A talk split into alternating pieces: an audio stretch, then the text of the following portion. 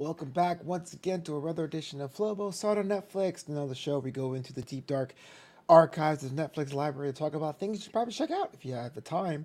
Uh, for those of you on the audio version, thank you so much. As I mentioned in an earlier episode, you guys make this show a reality. This show is being streamed and downloaded uh, in Saudi Arabia, in Yemen, in Kuwait, in the Democratic Republic of the Congo, and more. You guys are amazing.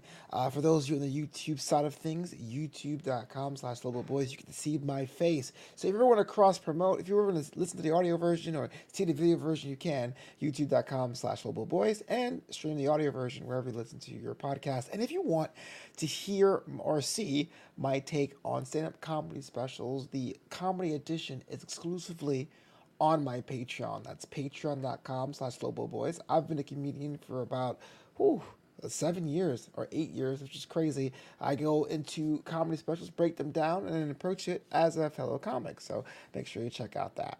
This episode, uh, we go back to the United States. I know when I'm doing these solo episodes, I tend to go all over the world because that's the kind of person I am to learn more about our planet. But this one here is in the United States. It was recommended for me from Netflix itself on the algorithm. About 99% they thought it was a match. 97%, excuse me. That's still pretty good. Uh, it's called Attack of the Hollywood Cliches. It is a documentary slash special. It technically is a documentary, but it's done so fast, kind of like uh, wham bam, thank you, ma'am. It's really more like a Netflix special. It's under an hour, so definitely something you can watch on your lunch break if you time it right. um, this one here reminds me of one of my favorite documentaries of all time this film is not yet rated. If you haven't seen that, it came out about 10, 15 years ago now. You should. It's pretty great. Talks more about the film rating system and like the nebulous nature about that, only because this kind of uh, show takes a very humorous skew about what goes on in movies. As the title suggests, it's about cliches, and they go through a lot of them, like the cute meet when couples meet up, uh, the white savior, the magical Negro, the car chase. So there really is something for everyone. So in that way, it isn't one necessarily one movie. It is a framework to talk about. I think I'm just eyeballing it now, 15 or 20 or so cliches in that hour. Um, and it's hosted by Rob Lowe. What Rob Lowe does, he's kind of like the framework guy. Intro, outro, does some of the segment changes. He does a pretty good job. Uh, he's been going into his uh, Robert Downey Jr. Uh, a self-assured, almost cocky persona, which is kind of what Rob Lowe is now. That's fine. Um, because he is basically reciting jokes, I do think a lot of the humor misses. But when it hits, I found myself chuckling a couple times, but not like in a kind of way, but definitely in a, oh man, that is so dumb. Rotten Tomatoes has a no critic score on this one, uh, but about 57% uh, from the audience uh, basically the temperature of this one. Whereas IMDb has a 6.1, which is usually the opposite. Usually IMDb tends to be more conservative. That's why I like to use them, their rating system, as a reference point on the show. And I say, look, it's not going to change your life. You're not going to sit there and go, oh my gosh, I've learned so much more insightfulness on the surface. Cliches are cliches for a reason. If you're a lover of film and television shows, which I'm assuming you are because you're on Netflix and you're listening to my show, thank you very much you already know half of these. So when someone goes, yeah, characters, you stand away from a funeral in the distance, it's a cliche. You go, okay, yeah, whatever.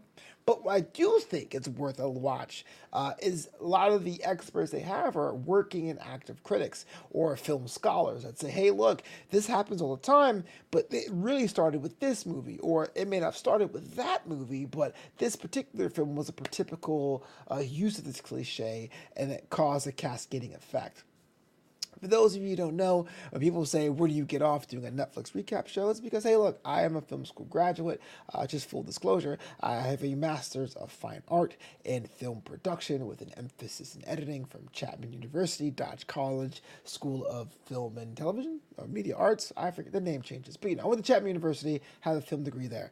And some of the cliches were kind of um, funny to me, uh, like the Wilhelm scream. If you guys don't know, it's a very uh, popular sound effect when people are getting hurt or they're shot at. They do a, a weird scream.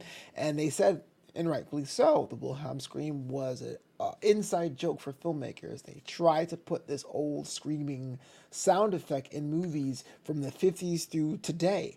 When I was in film school, I learned about that in class. And what was pretty funny is that it became tradition inside that circle. And I say inside joke on the on the the, the show, but it became a, a tradition. Like you were now in this circle of those who knew of the Wilhelm scream or the Wilhelm scream.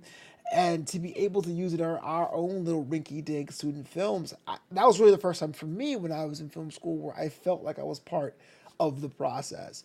Um, and a lot of times we see in this, it comes from homage. There are cliches we do because we just know of the same seven stories that most films fall into their frameworks. But sometimes, as an author, as a creator, you can say, hey, no, I want to give a reference to what happened before. I want to say, hey, look, I was influenced by this film. I want to put that into this film, which is kind of an interesting dynamic. So, as a film school graduate, a lot of it's information I already knew of, but it was kind of light, easy breezy. I mean, I, I, played it while I was cooking my meal, so it, it's not going to demand too much attention. And Rob Lowe is entertaining enough, uh, but well, it's not going to uh, change your life. I don't think it's not going to shift the tectonic plates of your well-being. So I wouldn't say, "Oh man, you got to see that." Like how I am passionate about the documentary, this film is not yet rated. I feel that's the big difference. Whereas the Netflix one is more like popcorn. Uh, this film not yet rated ends to enter, aims to entertain and educate first. And I think that's the big difference. This is why I kind of hesitate calling it a documentary, even though it kind of is structurally. It's really done more for entertainment value than educational value. And well, if you believe in edutainment, good luck to you. Well, that has been this edition uh, Flobo's on Netflix. Make sure you check out the shows and let me know what you think. And if you want a movie or TV show you want me to review, let me know in the, in the comments below. If you're watching the video version or if you're on the audio version, hit me up on that social media space. I'm at Flobo Voice on Twitter or at Flowbito on Instagram. And let me know what you want me to review on Flobo Saw on Netflix.